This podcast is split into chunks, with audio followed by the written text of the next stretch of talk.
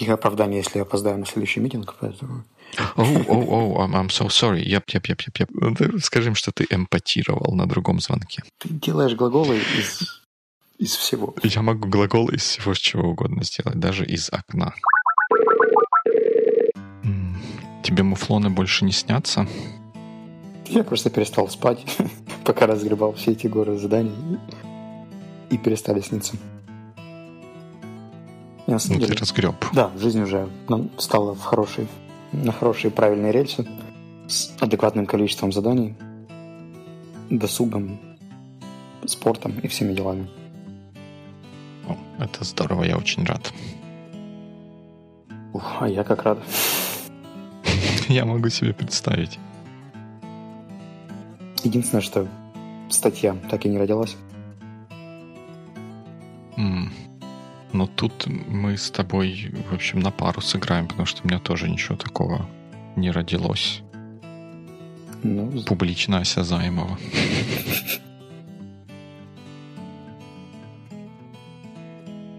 Да, но тем не менее, тем не менее, ты, раз ты разгребся с заданиями, ты, наверное, вернулся к активному несению света, эффективной коммуникации в массы всех, да, айтишников и сочувствующих.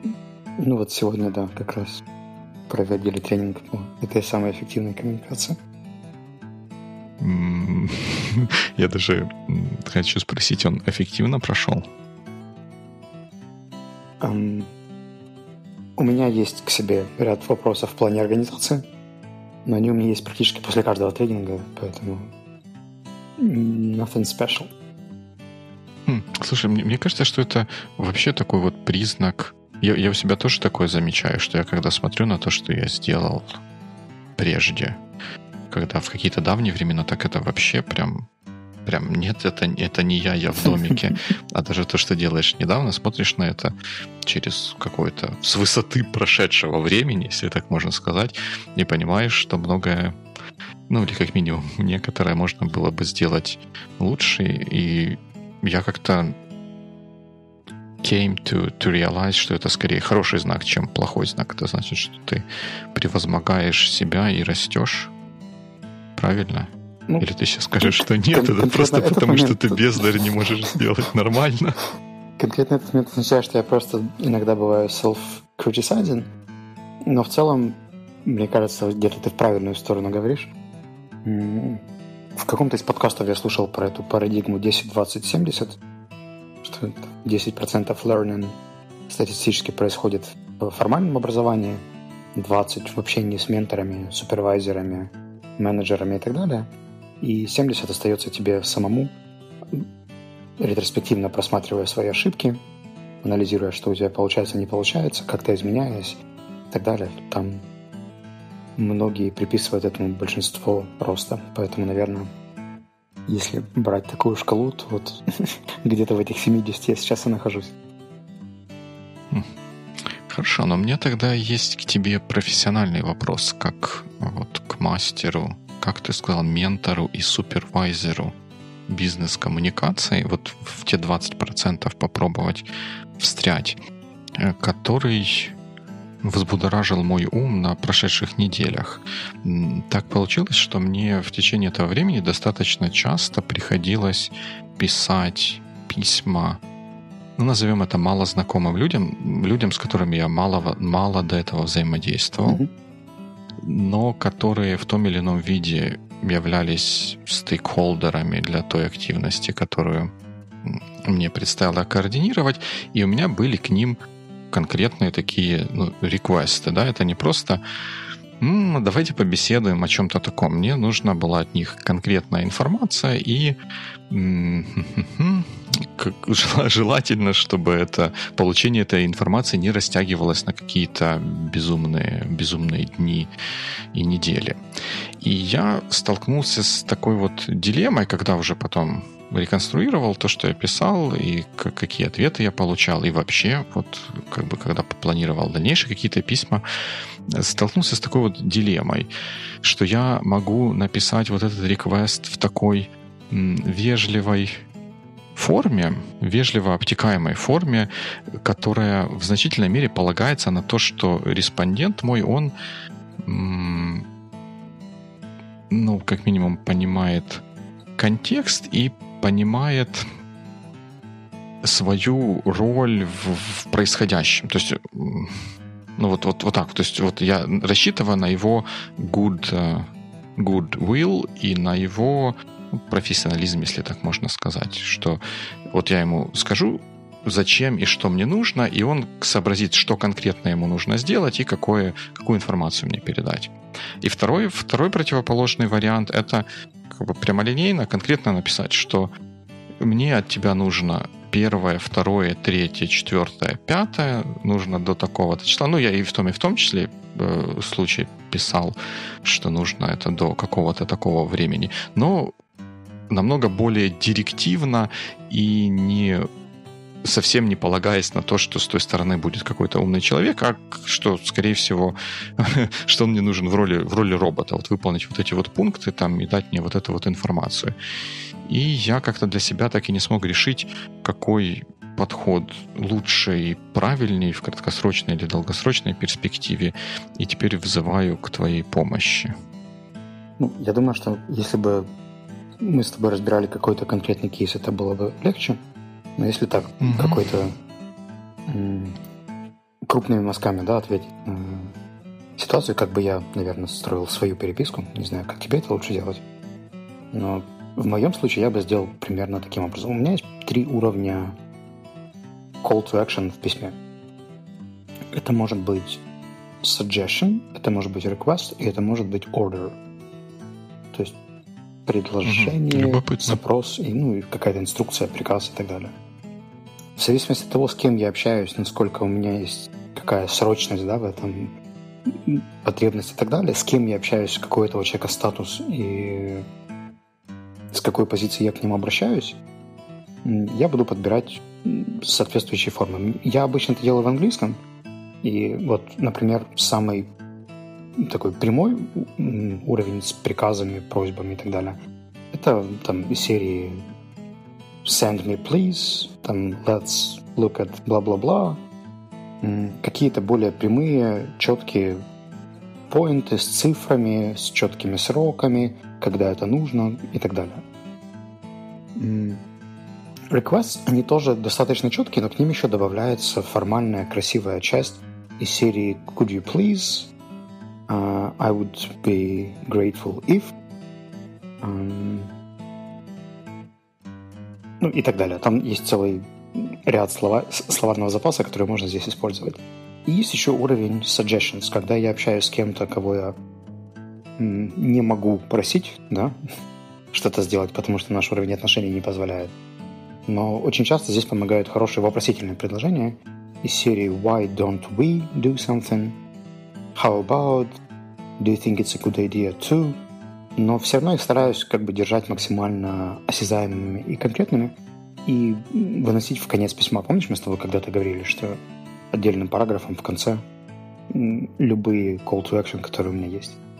Поэтому я uh-huh. в любом случае выделю это отдель, в отдельный параграф и пропишу либо как э, directive, либо через could you, либо через вопросительную фразу, фразу из серии What do you think of? Или Do you think it's a good idea to?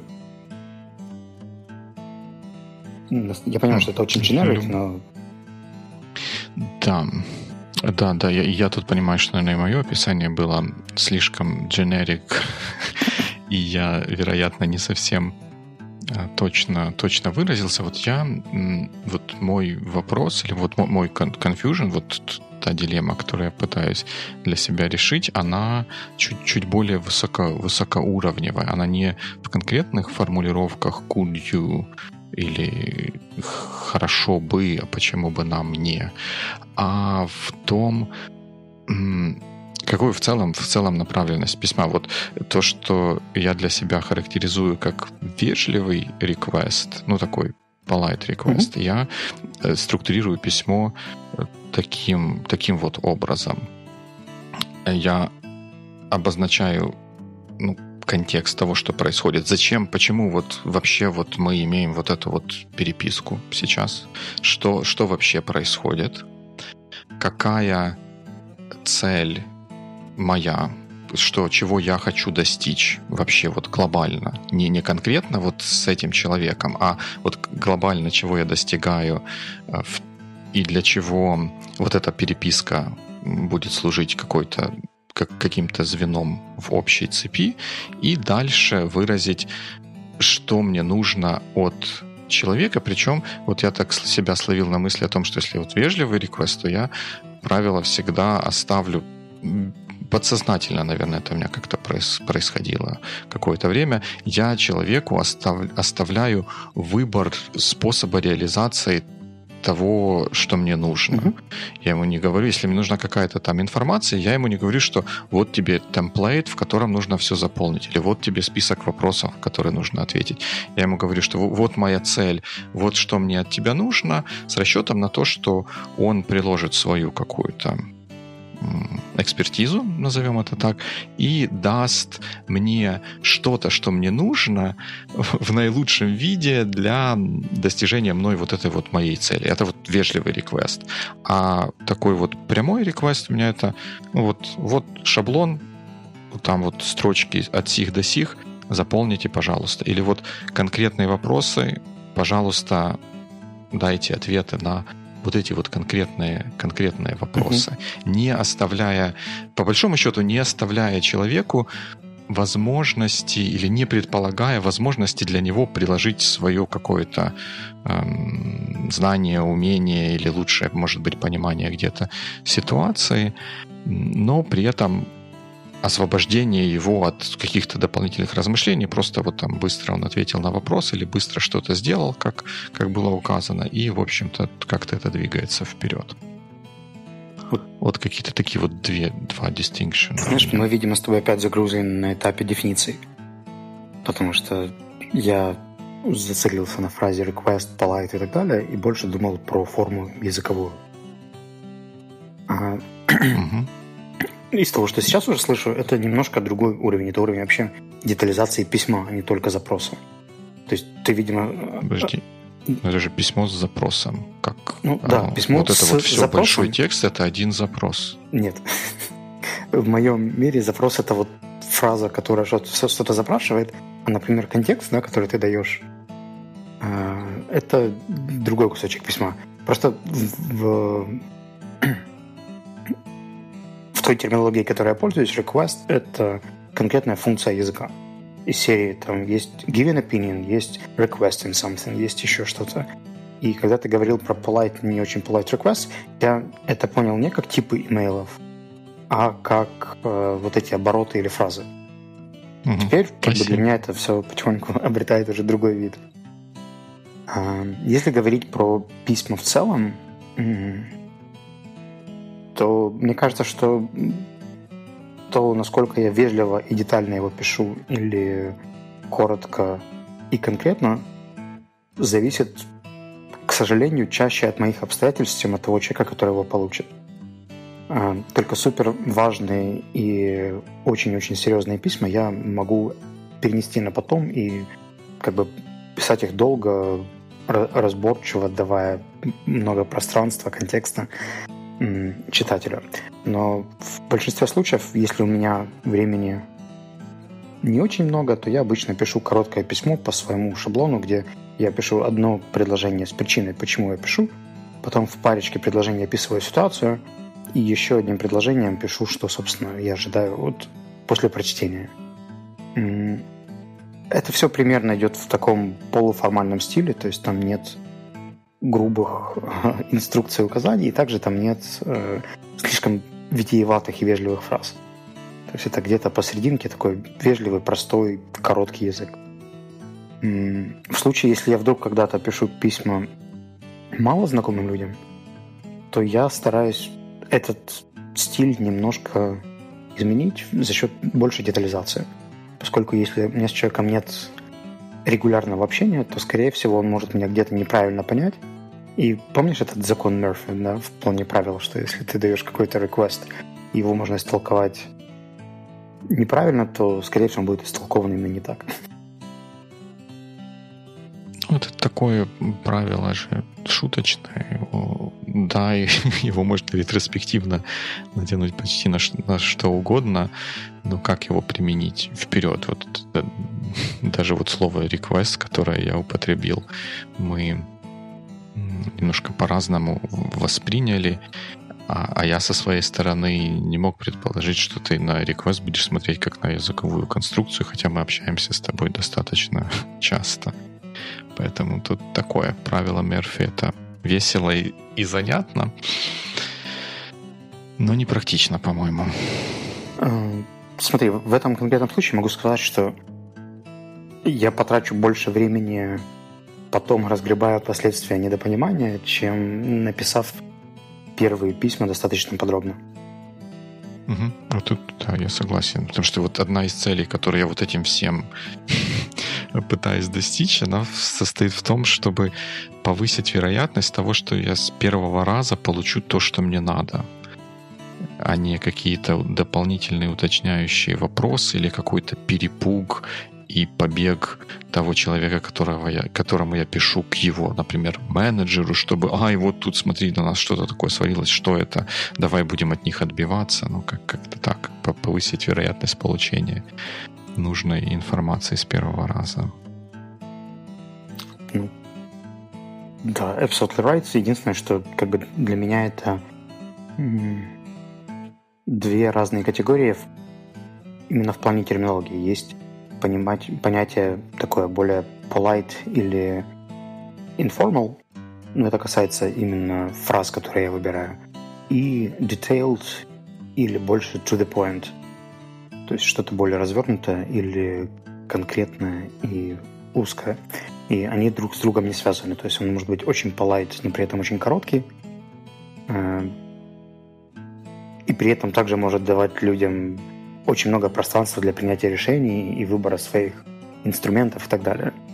И в то же время он может быть, например, очень прямым, э, простым, детализированным, и точно так же давать пространство для выбора или наоборот не давать. То есть вот этот момент, он не зависит от формы письма, это зависит от того, насколько я верю в компетентность этого человека, раз, и насколько у этого человека есть какая-то мотивация, или вот то, что ты назвал goodwill, да, Э, заниматься тем, чем я хочу.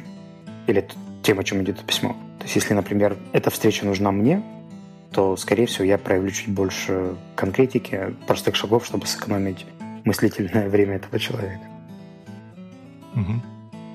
Ну да, тут тоже вот это важный аспект, который про который я в том числе думаю, вот как что поставить на, на чаше весов как бы риск того, что ты, может быть, напишешь человеку ну, излишне директивно, да, может быть, он со своим уровнем менеджера среднего звена не очень привык к тому, что ему такие прямые конкретные инструкции дают. А с другой стороны, если ему дать расплывчатые инструкции, ему придется самому подзависнуть над тем, чтобы понять, как лучше это сделать. Если ему дать конкретные указания, не побоимся этого слова, то это в том числе и ему время может сэкономить, хотя это может быть в каких-то ситуациях воспринято как ну, не то чтобы невежливость, а как, как вот назвать, если ты какому-нибудь, вот ты, например, просто программист, а тебе надо чего-то добиться от sales организации, ты в VP of Sales пишешь какое-то письмо, чтобы они там чего-то сделали. И ты ему пишешь, так вот более директивно, чем не, не, не будет ли многоуважаемый сэр настолько благосклонен к нашему маленькому проекту, что сделает то-то и то-то. А ты ему пишешь, там, пожалуйста, передайте контакты такого-то, такого-то, такому-то, такому-то до такого-то числа, потому что без этого ничего не получится. У меня только вчера был пример, ну, он, правда, не из имейлов, а из мессенджеров. Я встречался с э, знакомым, и ему прислали сообщение. В сообщении был просто список продуктов. Причем, как бы, я знаю, что это не члены его семьи. Я говорю, а почему так? Он говорит, ну вот такой... Подожди, подожди, подожди, извини, пожалуйста, что я. Список продуктов — это список продуктов, которые в рот, чтобы есть? Да. Потому что я сначала подумал, как список продуктов, ну, Microsoft Office, там, А-а-а. Windows. Нет. В таком смысле. Если это список продуктов, чтобы есть, это вдвойне. Профессиональная деформация, да. Ну вот видишь, Да. это как у меня с реквестами, Точно. так у тебя со списком продуктов. Да, но я тебя перебил, однако, прошу прощения. Да, и он улыбнулся, сказал, что на самом деле у этого всего есть ситуация. Его друг уехал, попросил там присмотреть за семьей, которая живет за городом, и нет возможности там, выезжать по каким-то другим причинам. И вот он им помогает и иногда завозит какие-то продукты. И ему странно было, что сообщения приходят просто так, без привет, без фразы там «А сможешь сегодня что-нибудь там нам завести?» а сразу просто от пункта 1 до пункта 6 к- какая-то конкретика. Но зато потом, когда мы с ним поехали в супермаркет, там было все очень конкретно и четко прописано. То есть там было написано помидоры, там столько-то, галетное печенье, можно Мария и так далее. Поэтому время в супермаркете нам сэкономили очень сильно. Поэтому при условии, что мы уверены, что у человека будет мотивация сделать, пройтись по этим шагам, их детализировать стоит. Потому что если бы нам оставили какое-то здесь пространство для фантазии серии овощи, фрукты и что-нибудь сладенькое, вот я уверен, что это было бы просто убийство, потому что э, когда ты пытаешься по- понять, что нужно человеку, зачем и так далее, у тебя не хватает информации об этом, э, это будет просто издевательство и над тобой, и над тем, для кого ты это все делаешь. Поэтому в этом плане да, но просто список он очень сэкономил нам силы. Но важный момент, который ты сказал, если у человека будет мотивация, что таким письмом мотивацию-то можно и подубить, он может рассердиться э, в порыве эмоциональном забыть про это все, и вот а бедная семья, которая закрыта где-то в лесах, она останется без продуктов. И получается, что тот человек, который вот это письмо, вот этот реквест, вот этот вот запрос посылал, он ну, мо- может и не достичь своей цели. Ну, насколько я понял и увидел по реакции, они дружат уже достаточно долгое время, и э, там, там понятно, что реквест дойдет и будет исполнен просто автоматически. Поэтому тут, как бы видишь, два, два уровня. Это язык, с которым он подан, и его детализация. Мне кажется, их не стоит смешивать. То есть он мог бы быть написан вежливее, но с такой же детализацией. Это было бы, наверное, Мгм. приятней, да? Если бы была какая-нибудь Ну фраза «Привет», там, как, как успехи, нам Да, типа нужно... в конце спасибо за помощь. Да-да-да-да. Но с другой стороны, вот эту детализацию тоже можно было в каких-то ситуациях изменять, если бы это не там, мама семейства писала список продуктов, а наоборот, да, то есть кто-то просил, что нам нужно вот что-нибудь приготовить, купи нам что-нибудь, чтобы мы могли приготовить борщ. Ну да, да, да. Тогда это бы еще больше понизило, э, наверное, вероятность того, что этот э, реквест будет выполнен быстро и эффективно. Вот поэтому, если это разбивать на два уровня, то есть на стиль обращения и второй уже на уровень детализации или конкретизации запроса, ну и, собственно, то уже как, как его и кому презентовать. Ну да, да. Как, как всегда, все сводится к какому-то балансу, и подобрать этот баланс бывает задачей непростой. И Так точно. Подожди, Ну, у меня есть еще две истории. Одна из них тоже скучно бизнесовая, или нет, она как бы если бы, если же я ее приношу, она не может быть скучной, правильно?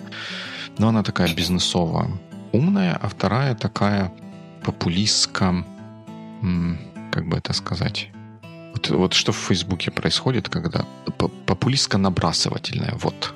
Вот ты какую выбираешь? м, ну давай у нас уже был профессионально скучный контент. попробуем перейти на что-нибудь популистическое.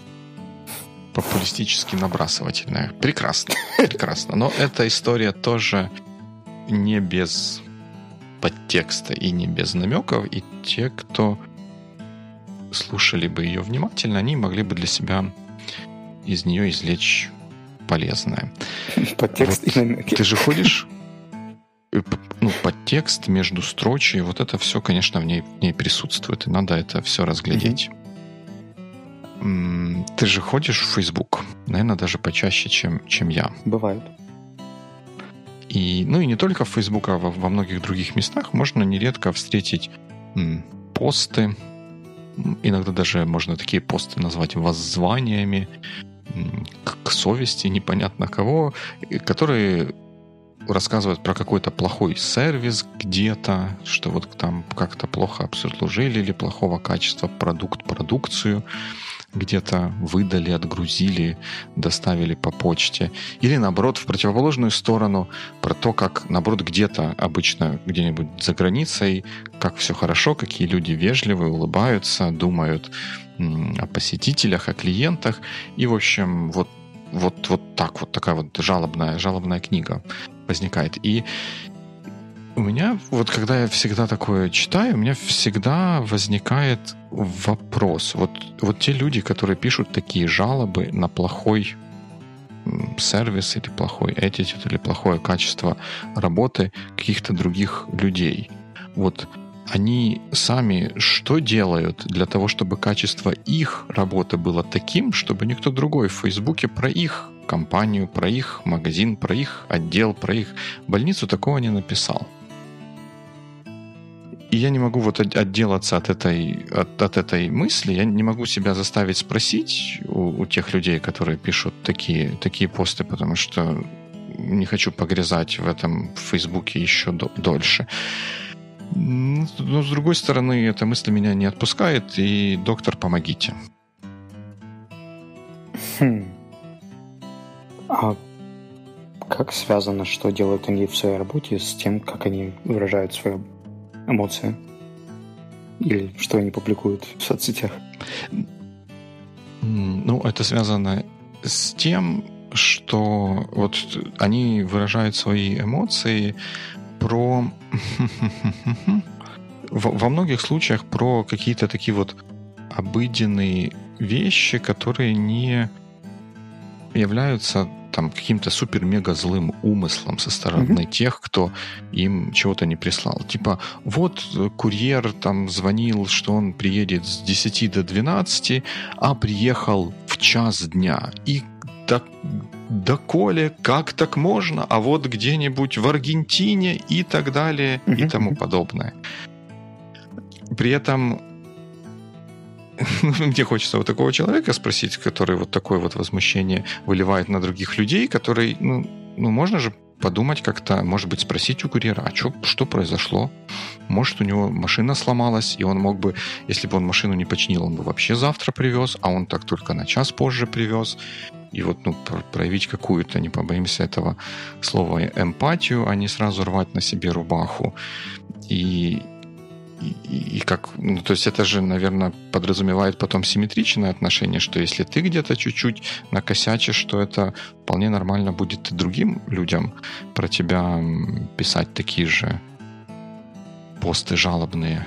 Э, в смысле не, не жалостливые, а в смысле с жалобами на тебя в каком-нибудь Фейсбуке или тому подобном Твиттере.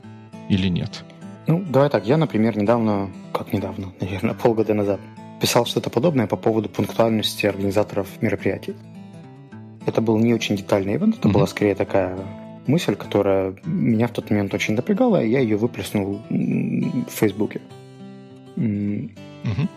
Если ты спрашиваешь, как бы, имею ли я моральное право упрекать кого-то в чем-то, да, если сам, например, на своих мероприятиях стартую на 10 минут позже, а тут там кто-то стартанул на полчаса позже, и мне кажется, что это too much, да, и я там говорю, что ребята, mm-hmm. до колледжа мы будем так делать. Мне кажется, что это вопрос такой, как-то, значит, личной позиции, насколько человеку хочется выносить это или не хочется. Я очень редко таким такое себе позволяю, но если мне нужна поддержка, да, или понимание, или Мне просто хочется, чтобы больше людей узнало да, о том, что вообще есть такая проблема с э, началом вовремя, например, угу. то я могу это вынести в э, плоскость самих сетей. Я не знаю, чем руководствуются остальные люди. Смотри, тут моя проблема с этим, наверное, понятно, что абстрактного коня в вакууме обсуждать сложно, и какие-то абстрактные чувства, которые где-то у меня сформировались, еще сложнее обсуждать.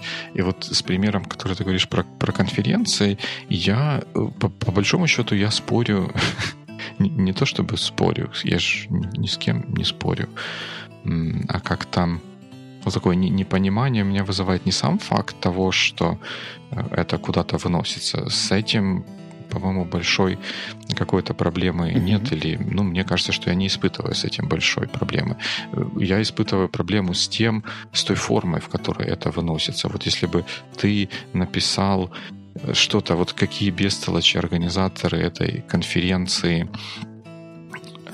потому что там началось все на сколько-то минут позже, как, как так можно, мое время бесценно, и почему я вынужден тратить э, свой выходной день на то, чтобы смотреть за главный слайд какой-то презентации, то я бы тебе тоже сказал, что ну как-то это, в общем, не очень хорошо выглядит. Uh-huh. А если ты просто об этом говоришь, что вот такое часто случается, ну там, аля, люди, поймите же, что это доставляет массу неудобств всем участникам процесса, я, ну, условно говоря, я это, может быть, и сам таким грешу, но вот как там, я стараюсь с этим бороться, или давайте вот все вместе с этим бороться. И вот к такому, к таким постам у меня бы вопросов никаких э, не было. А вот к тому, к, к постам, которые сквозят не даже отсутствием какой-то попытки понять или проанализировать то, что произошло с позиции какого-то другого человека, э, на которого мы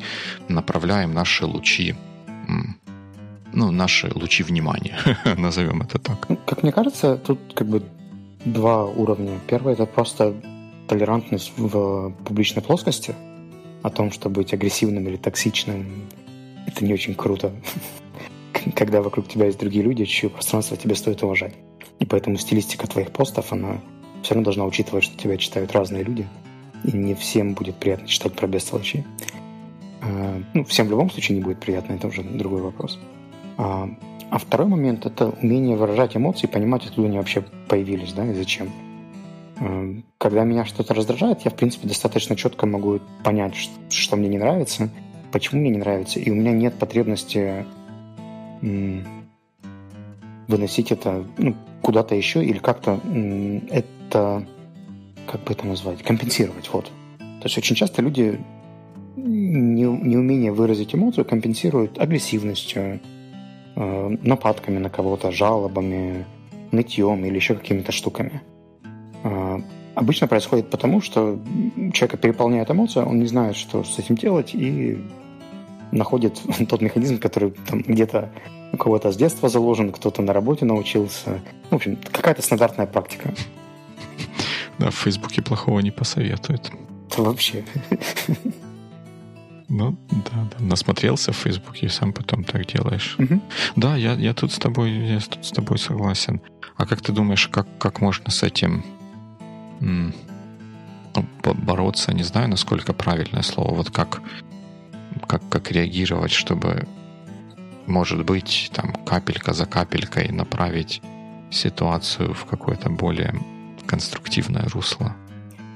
Я бы это делал очень аккуратно, и, наверное, только в случаях, когда мне важен человек, который это пишет. Если мне не очень важен человек, то я делаю, там, удаляю его из того списка новостей, которые читаю, или просто убираю нотификации да, на какое-то время, чтобы не, не находиться в этом пространстве. Просто от себя отфильтровал и пошел себе дальше. Пусть человек живет в, своей, в своем пузырике. Это не мое дело. Но если, например, так поступишь ты, да, а я забочусь о том, что, что с твоей репутацией, и мне вообще не безразлично то, как ты общаешься, то mm-hmm. я, наверное, задал бы пару вопросов уточняющих о том, там, почему так произошло, что ты по этому поводу чувствуешь и так далее. А, а в конце, когда у тебя уже стынут эмоции, то есть когда это, в момент публикации поста вообще бесполезно о чем-то говорить. Но если бы мне, например, было важно, что и как ты публикуешь, с, с каким стилем ты это доносишь и так далее, то я бы, наверное, со временем назначил какую-нибудь живую встречу и дал бы тебе обратную связь. Но об этом мы поговорим в другом выпуске, потому что выпуск про обратную связь у нас уже был. Да, я прям услышал, как ты слова «вкрутить мозги» заменил на слово «выдать обратную связь». Как-то так. Встретиться и выдать обратную связь. Да, да в общем, коротко, если ты care, то давай обратную связь. Если не care, то отписывайся. Точно. В любой непонятной ситуации отписывайся и закрывай Facebook. Ну да, потому что как-то особо, особо смешно бывает слушать э, рассказы каких-нибудь девелоперов про то, как там что-то где-то их эм, плохо где-то обслужили, и, и после этого переход на рассказ про то, какой заказчик такой сякой и не хочет на неделю подвинуть релиз из-за того, что там баги какие-то. Гайз, это же как бы одно и то же. Вас плохо обслужили, вы злитесь, и вы заказчика плохо обслужили, и он злится, но вы злитесь на то, что он злится, и вообще какой-то он непонятный, мутный тип. Да, здесь, скорее всего, незрелость. Если тебе не слишком дорог этот разработчик, то просто перестань это читать. Точно. А чтобы перестать читать, надо начать что-нибудь писать, я так думаю. Намек уловил. Ну что ж, пойдем скрипеть перьями. Или нет, подожди, ты, ты такой не практикуешь э, мягкими, пушистыми клавишами макбука. А еще у меня есть чудная эко-ручка из, из картона, очень приятная. Может быть, даже ей. Ну, в любом случае, Но.